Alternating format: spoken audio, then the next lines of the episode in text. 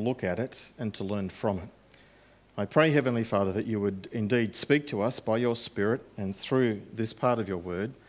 I pray that you'll teach us more about the Lord Jesus and what he desires of us, that we might please him and that we might walk closely with him. We pray this in his name. And everybody said, um, Excuse me for looking around, but this thing at the back is different to the thing on the side and just sort of throws you out every now and again. Um, I was converted way back in the 1970s. And when I went to a church, when I finished theological training, which was in the 1980s, then I went to a, a church, Sans Souci, doesn't matter where, that's on Botany Bay in Sydney. And when I got there, they, we had elders, and one of the elders in the church gave me a book called The Gospel Blimp. The Gospel Blimp. Now, I'm not expecting anybody in the room tonight to know about it or to have read it or heard of it. It was later turned into a movie, but just to find out, is anybody familiar with the Gospel Blimp? Oh, look, two other really old people. No, David and Rod.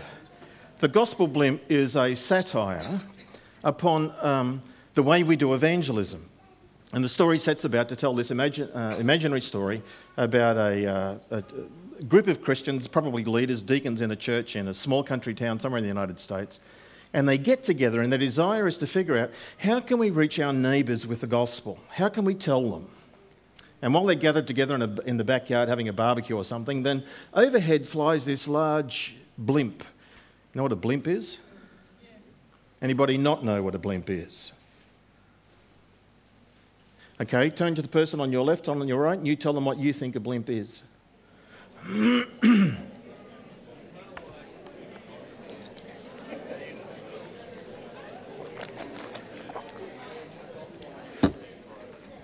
okay, that's enough. Now we all know. Maybe. Large inflated balloon that's motorised and has advertising on the side of it. Who said that? Nobody. Okay. Um, they got together and overhead went a blimp, and one of them suggested, hey, why don't we get a blimp and use the blimp and put like the gospel on the blimp? And they thought it was a brilliant idea, and so they started strategizing about that. And uh, story develops that um, to purchase this blimp, they actually needed to have a hangar where they could put it, and so they have to buy land. So there's all this fundraising that goes on, uh, all for the purpose of the gospel. And so they devote all of their attention away from ministry and, in fact, into raising funds to buy the land to build a hangar to put the blimp in, which they buy. And then the guy who thought of this actually then has to leave his job and to take on this new activity full time. And then he in turn has to hire somebody to do public relations, and so he becomes like the CEO, and, a, and they have a uniform, and uh, he's not spending a lot of time at home with his wife because he's devoted to this very good cause of the gospel blimp.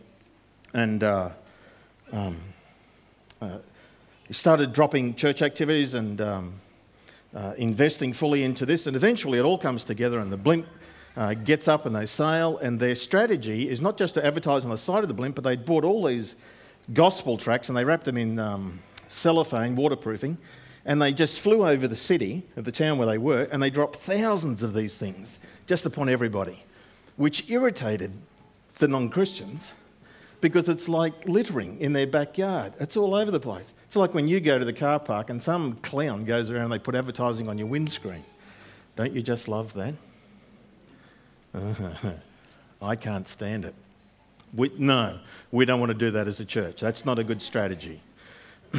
um, and then not only did they do that, that was making them annoying their neighbours enough. Then they come up with the idea, well, instead of dropping gospel tracts, what we'll do is we'll buy this supersonic, this super sound system and we'll be able to preach the gospel to them as we fly over with the and so they do that which just makes them obnoxious anyway the company and the board that had been formed for this gospel blimp thing one of the guys on the board eventually said i don't think this is working.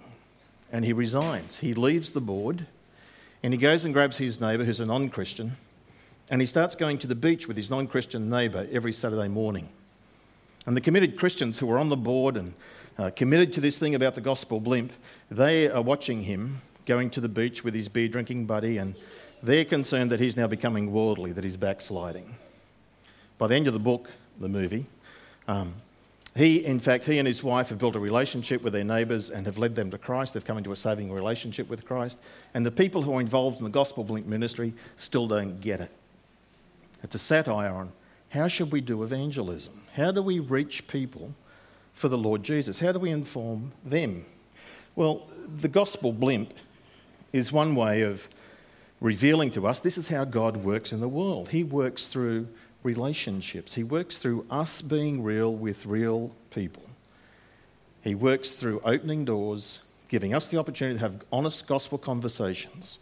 There are other ways that the Lord works, but this is the most usual, most common way that He does it. he doesn't tend to work through large mass gospel blimps, those, that strategy. He's the God who opens doors. And in this passage in John chapter 1, we're going to be working our way through John's Gospel, a chapter a week. And our focus, our filter is going to be what our focus is, which is what's our focus for this year? Hmm. Thank you, Bruce Hallowell, on the pastoral team who needs to get this bit right. Working with God.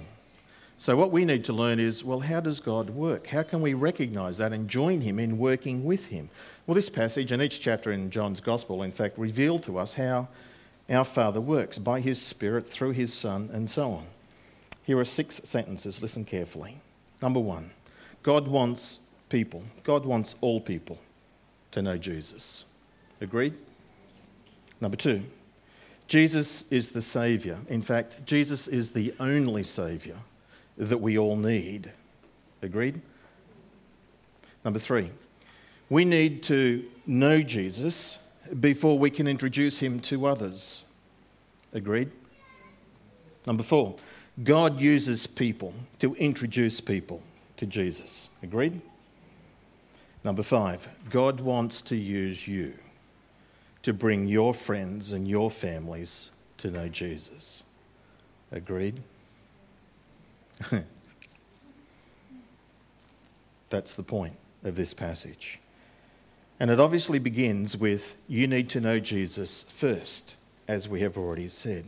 God wants you to know Jesus, who he is and what he does and what he has done for us, as we've been reminded tonight in song but also at communion, because Jesus is the only Saviour and he is the Saviour that we all need.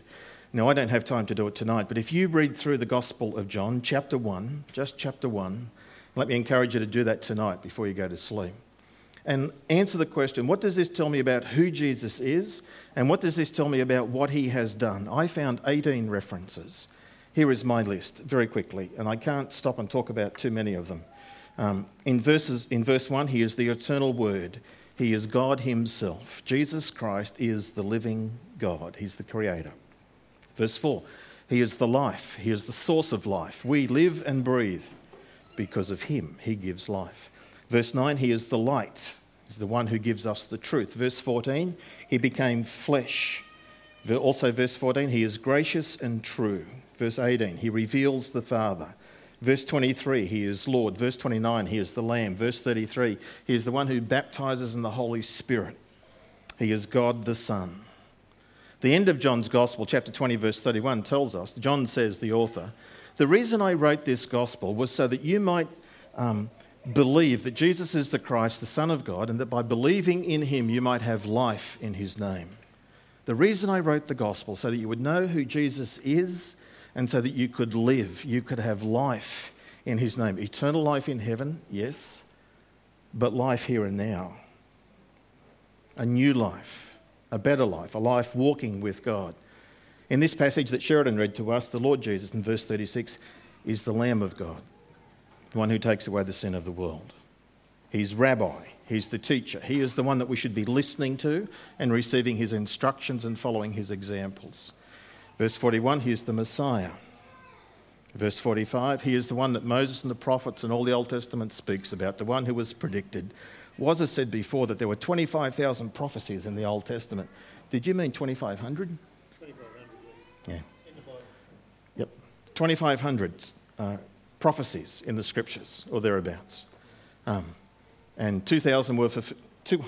What did you say? 2,000 have been fulfilled, and Jesus fulfilled 350 of them when he was here, which leaves, quick maths, about 150 still to be fulfilled.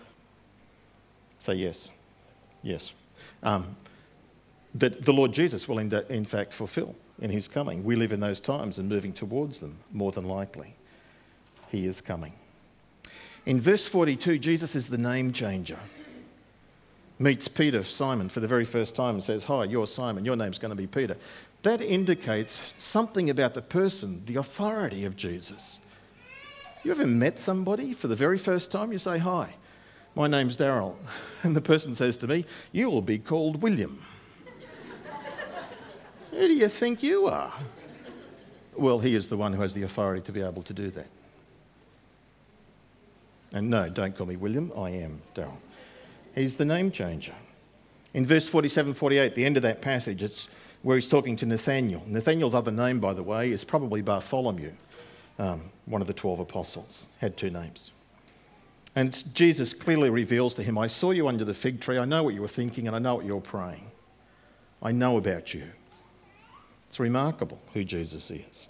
Verse 49 beautifully says, um, This is Nathaniel, Rabbi, you are the Son of God, you are the King of Israel. He's the King.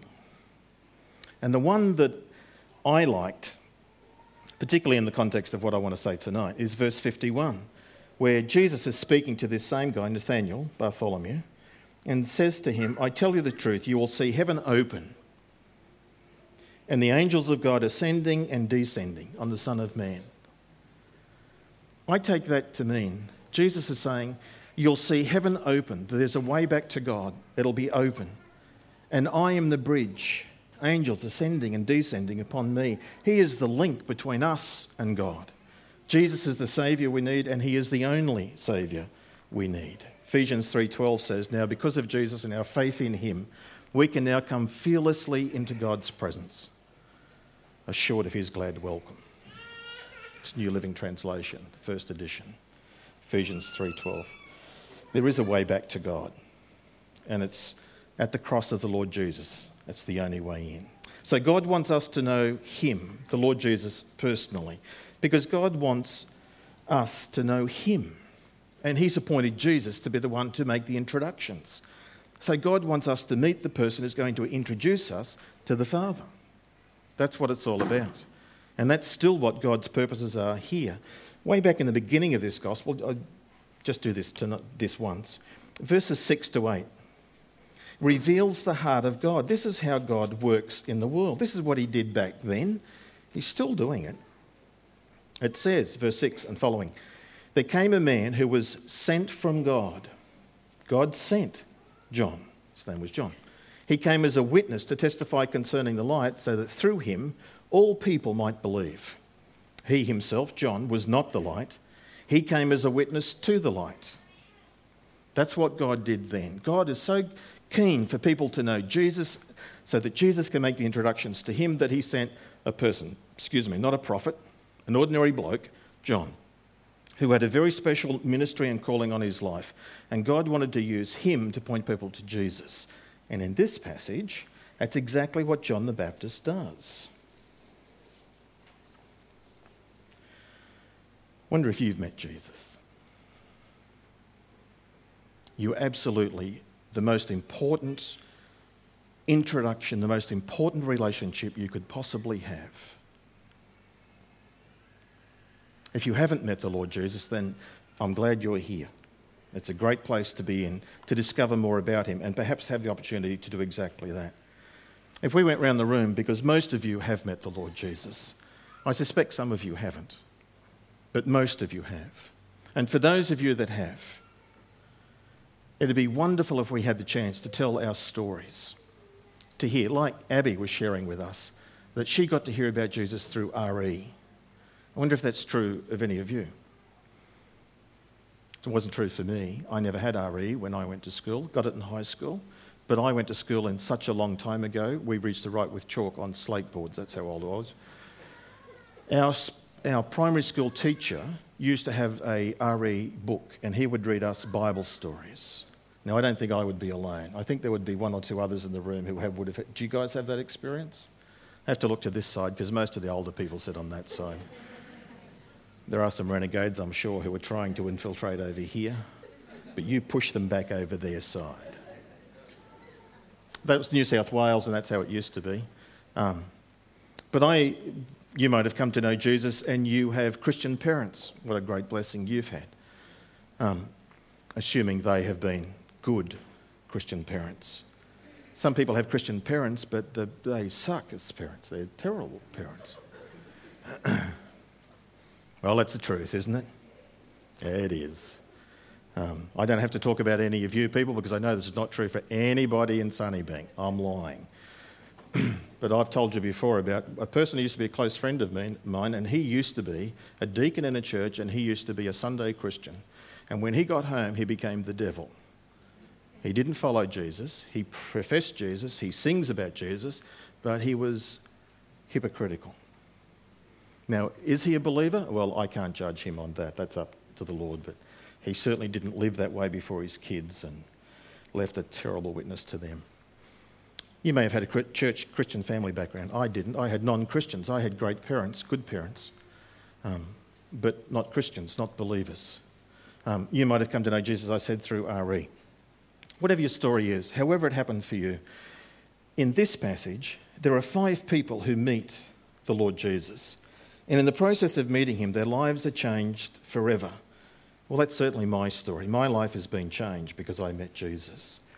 And it's interesting. Uh, the two disciples, verse 35, the next day John was there and again with two of his disciples. And John, I'll come back to John in a minute, but he simply looks, sees Jesus and he just tells these guys, that's him. It's the promised one. It's the Lamb of God, the guy who takes away the sin of the world, the one who was promised to come. And the two disciples hear it and respond to it. And it's Andrew, and we're not told the name of the other one, but probably it's John. Probably.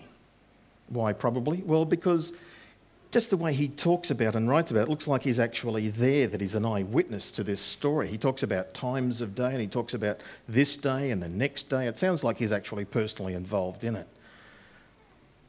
Well, Andrew and John begin their relationship with Jesus by trusting him as the Lamb of God that's where it begins for all of us. That's certainly where it began for me. And I'm fortunate in that I have a black and white testimony. I have a point where I am clearly not a believer, and I came to a point in my life, and I can give you the day, January 15th, 1973, when I became a Christian. Because it was clear cut for me, as simple and as black and white as that. My kids can't do that. Because they had the blessing of having Christian parents, my wife, Rhonda, and I. And we were pretty good parents, at least we lived consistently. And so for them, there was never a time in their life when Jesus wasn't there. They grew up surrounded by the truth of the Lord Jesus. And so they just sort of grew into the kingdom.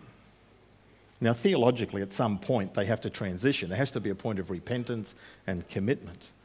And there probably was on numerous occasions for them in their journey just like it is for us as we continue to move forward as well. Andrew and John begin with trusting Jesus as the Lamb of God who will take away their sins. Notice, if you think about it, Andrew and John already had a Jewish background. They'd already attended synagogue. They already had some knowledge. They'd already come to the point of, um, gee, we haven't got our act together, and they're disciples of John the Baptist. Uh, they'd respond to the message of repentance and baptism. They're aware of their sinfulness, and so they come to the Lord Jesus and he asks them, What do you seek? That's always a good question. Some people seek the Lord Jesus, but not for salvation. They seek him for other reasons.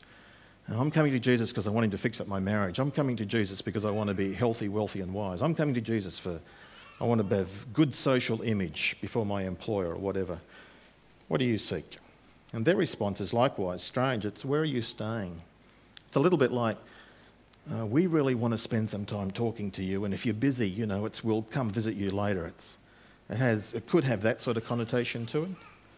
It could be 10 o'clock in the morning and say Jesus may have been busy, but he says he invites them. Come. Let's come and have a talk. Come and sing. That's how God works, processes, bringing people along in their spiritual journey until they come to the point of encountering Jesus. And then, of course, after spending that day with him and having come to the realization of who he is and probably accepting that, Andrew and John, Andrew, we are told, goes off and finds his brother. John probably did too, went and found James, but we are told that Andrew went and found Peter, verse 41 and 42. Second point when you meet Jesus, you don't only begin with him as the Lamb of God who takes away your sin, but when you meet Jesus, you will also meet someone who will change you. He will not leave you the way that you are. It's a process. Sometimes it's rapid, it can be instant, but for most of us, it's going to be a process of slow sanctification, of us learning to grow more like Him. We sang a beautiful song this morning, um, and you'll know it. It's got this chorus or refrain in it uh, He knows my name, He knows my every thought. He sees each tear that falls and hears me when I call. The Lord Jesus knows you and he loves you and cares for you. He died on Calvary's cross to pay the penalty for your sin because he's the only bridge. He's the one who is reaching out to you so that you can be forgiven, so that you can know God. And when he, you encounter him, he wants to change you, he wants to improve you, he wants to fix up that which is broken, he wants to correct that which is weak, he wants to restore that which has been stolen from you where there is a dysfunction. We begin with Jesus, Lamb of God. We move on with Jesus, who is going to change us. And we continue with Jesus, verse 43 and 44, like Philip, when he says, Follow me. We continue growing in the Lord Jesus by following him. It's as simple as that. We deny ourselves and our own plans. We obey his commands. We respond to his directions. Every morning, every morning we report for duty. He's the Lord. We're the servant We're available. God works through people. Look what he did through John the Baptist. John the Baptist, God sent into the world, and in the process, um, to point to the Lord Jesus. And he came, when he baptized Jesus, then he realized, You're the one. And then after that, he starts pointing others to him. Note this John the Baptist pointed his disciples to Jesus, not to himself. That's our job. Point people to Jesus, not to us. We want them to learn about him and follow him, not to be linked with us and to be impressed with us. John did it, secondly, on repeated occasions. In verse 29 and in verse 36, he says to his disciples, Behold the Lamb of God who takes away the sin of the world. I think that's interesting. He said it twice. First time, didn't hear it, didn't get it, whatever. Second time, oh, it made sense. So, studies show that people often need to hear the gospel on numerous occasions, up to seven times, before they get it. That's certainly true for me. I know from um, October, November 1972 until January 15th, I read the gospel tracts, I read it and read it and read it and read it until on January 15th it went, ah. I get it. So, too, for us, when we're talking to people, don't become despondent. Continue to tell them and repeat it and give them as many opportunities as, as what they are required. Number three, notice that it's when John exalted the Lord Jesus that the disciples um, were drawn to him. I think that's a good insight. And the other exciting thing I found out when I thought about it with John the Baptist was you never know when, where you are as a link in the chain. John the Baptist starts it and he points his disciples to it. And you've got then Andrew and John going. And then Andrew finds Peter. And then Peter goes on to preach at the Pentecost, and 3,000 people become believers. There is this incredible link in the chain. You never know whom God will bring to know Jesus through you, who might be incredibly significant in the kingdom of God. You've probably never heard of him, but his name was Edward Kimball. And he was the man who went to a shoe store one day in Chicago to introduce a man by the name of D.L. Moody, his Sunday school teacher, to introduce him to Jesus. And Moody went on to be one of the greatest evangelists of the 19th century. So, too, it was a Methodist lay preacher that led Spurgeon to Christ. I went to go look for it, but I didn't get time. Who was the person who led Billy Graham to Christ? A long time ago, 15, 20 years ago, I read this sort of family chain of what God had done through significant people, and I can't find it now. But this person, like D.L. Moody, led someone like R.A. Torrey, and forgive me, you, if you know the names, then terrific, and if you don't, then these are outstanding, significant Christians in their time. D.L. Moody leads R.A. Torrey, who leads um, Smith, uh, the gypsy guy. Thank you. No, not Smith Wigglesworth. Gypsy Smith. Gypsy Smith, who was an ex baseball player to Christ. And Gypsy Smith led someone like Billy Graham, and Billy Graham led somebody else. Like there's this link, this chain of significant Christians whom God has used powerfully. You never know. You teach RE in school, and a kid hears the gospel for the first time, grows up and follows Jesus, and goes forth. And God uses significantly. And you know what I think? I think it's like you get kickback. You get 1% of the reward that that person's getting. I wonder if it works like that. Jewels in your crown. Yeah, that'll do. God extends the kingdom reign of the Lord Jesus through people, through conversations. That's exactly how he did it here. Through John saying, That's Jesus. They followed him, they spoke to Jesus, they go and tell their brother, uh, they go and tell their friend Nathaniel. That's how God does it. That's how he did it in my life. It's probably how he did it in yours. There are other ways, but it's the most common way. So, what have we said? Two things. One, God wants you to know Jesus and to receive him. That's number one. If that's true for you, then God wants to use you and work through you in your relationships, in your family, in your friends, in your social networks, wherever you are. He wants you to be a witness for him. I've been going to the, we've been going to the same butcher now for, I don't know, several years. And it's good meat and we like them. And so now I know them on a first name basis. And we get talking every now and again. So they know I'm a pastor, they know I'm a pastor here. So when it comes Easter or like it's Christmas or something, they're always saying something. They're not interested at all. They asked me the other day how I was going, and then I said, you know, I was good. And they said, yeah, but you get paid to be good, don't you? Cheeky, aren't they? but they know. And I'm just praying, waiting for the opportunity. One day there'll just be an opportunity to invite, an opportunity to have a chat. Something will happen in their life that they will want to. Got a question for you. That's how God works in multitudes of ways. So let me encourage you if you're a follower of the Lord Jesus, make a list. Make a list of the people who are regular contacts for you who don't know Jesus. Make a hit list. Family, friends, colleagues, schoolmates, others. Where you go, pull, fill up the car, go to the same petrol station. I go to the Shell down the road here most of the time, and I usually do it on a Sunday night, and usually there's a lady. I don't know her name yet, but she loves me. She's very friendly. She can be very grumpy with, with other people. She hasn't been grumpy with me yet. Jesus cares about her. I wonder how many other Christians visit that petrol station. I wonder how many other people God's got on her case. God's after her. Or the post office or the shops or wherever you go. Make a list. And then with your list, pray. Pray for them. If you know their name, even better. If you don't, God does. Pray for them that they'll have conviction in their heart. Pray for God to open their eyes.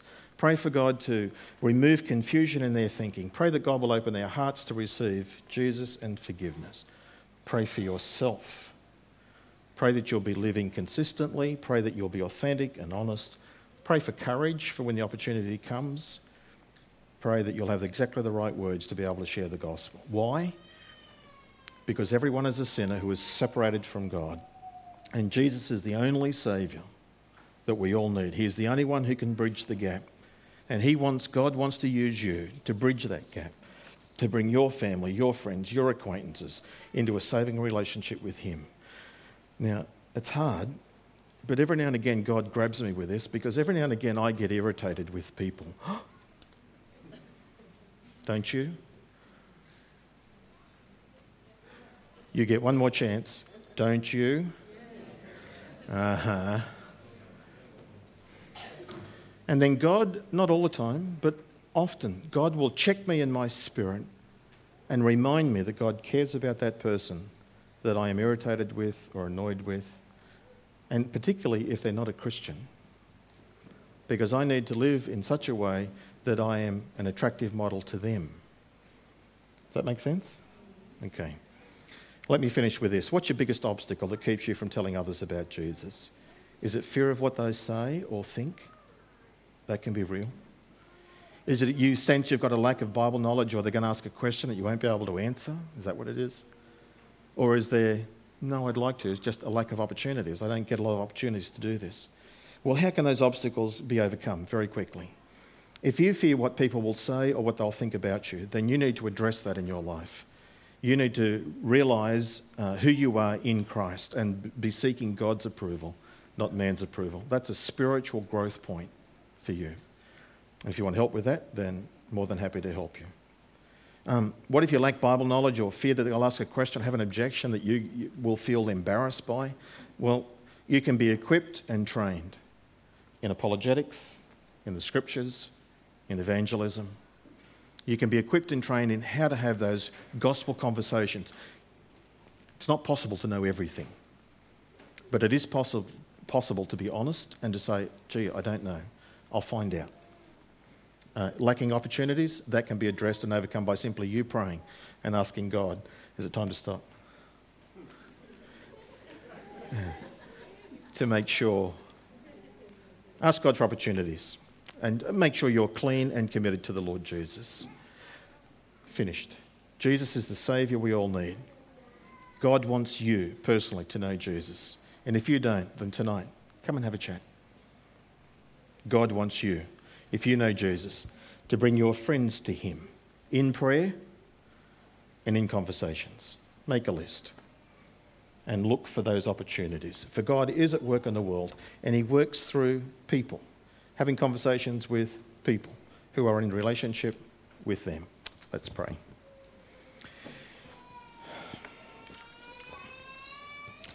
Thank you, Heavenly Father, that you are at work in our world and in our lives. We acknowledge that in your sovereignty you orchestrate our life circumstances and situations, that you are the one who arranges relationships and opportunities. We know that you are passionate about all people coming to know Jesus. And I know, Lord, that you want to use us as followers of Jesus to introduce others to him. So, Lord, equip us, encourage us, help us to develop our list, help us to pray, open our eyes, and help us to be um, cooperating with you, working with you, achieving your purposes, that the kingdom of Jesus might expand. We ask this in his name. And everybody said,